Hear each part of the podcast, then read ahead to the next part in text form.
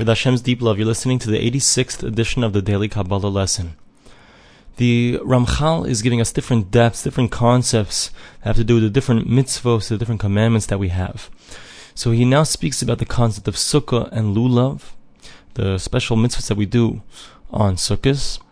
And he says like this. So we had the clouds of glory that surrounded us. The Jewish people were surrounded by these unbelievable clouds of glory when they were in the wilderness, as they walked through the wilderness for 40 years. So besides for the fact that there was a physical advantage of these clouds, which covered them and protected them from the elements, there was another great advantage that, that came, which was a spiritual advantage that was a result of these clouds.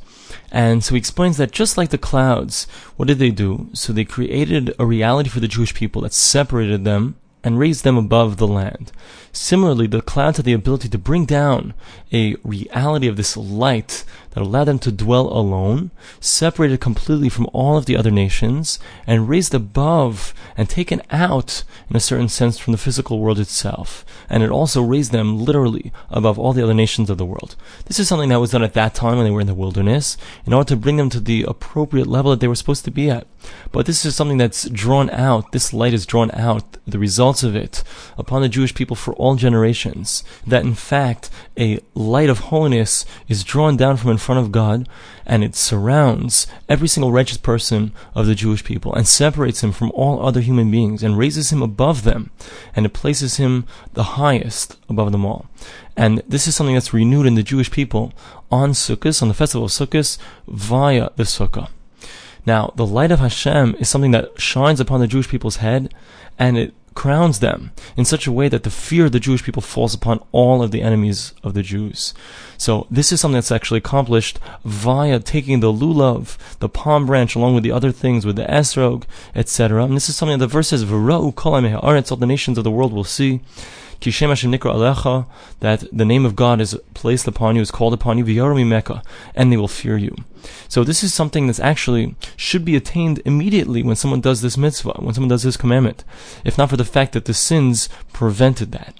However, what we do get, what we do gain by doing the mitzvah of lulav is that it we have the potential for this light to shine out from us, and it's something that will be actualized at the right moment in time he continues and says that by the different details of the mitzvah of lulav, by shaking it and by going around with it, so it completes this concept to strengthen the dominion of God upon us, upon the heads of the Jewish people, and to place a tremendous fear upon the enemies of the Jews and to lower them beneath the Jewish people to the point where they themselves will choose to become slaves to the Jews. The enemies of the Jews will choose to become slaves.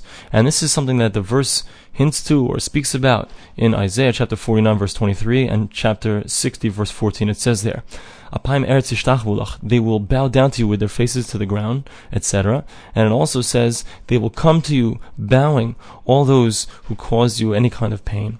Because what's going to happen is that all of them will make themselves subservient and bow down to the Jewish people in order to be able to get via the Jewish people the light that comes down from God that's placed upon the Jews. So in order for these enemies who originally were trying to hurt the Jews, but they're going to want to access that light as well. And the only way they'll be able to do that is through the Jew.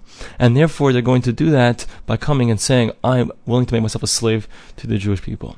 And in this way, so all of their pride will be lowered and they'll be subservient to the Jews and they'll return through the Jews, they'll be able to come back to serving God. And this is the concept of the lulav in all of its details, as we said. Now the Ramchal continues to speak about Hanukkah and Purim, and he says that each of these days has a certain light that needs to come down on those days, according to the rectification that was rectified on those days. So on Hanukkah, he says there was uh, the Kohanim, the priests of the temple, so they were able to overcome the evil Greeks who were trying to take away the Jews from their service of God.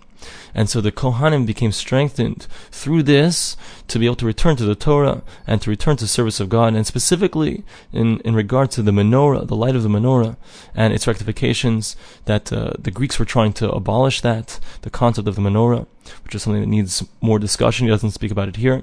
But the Kohanim were able to return that to the way it was supposed to be.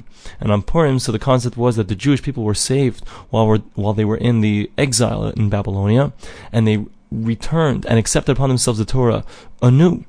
And this is something that our sages tell us in Shabbos Peches, And they say that in the times of Achashverosh, so the Jewish people accepted upon themselves the Torah anew.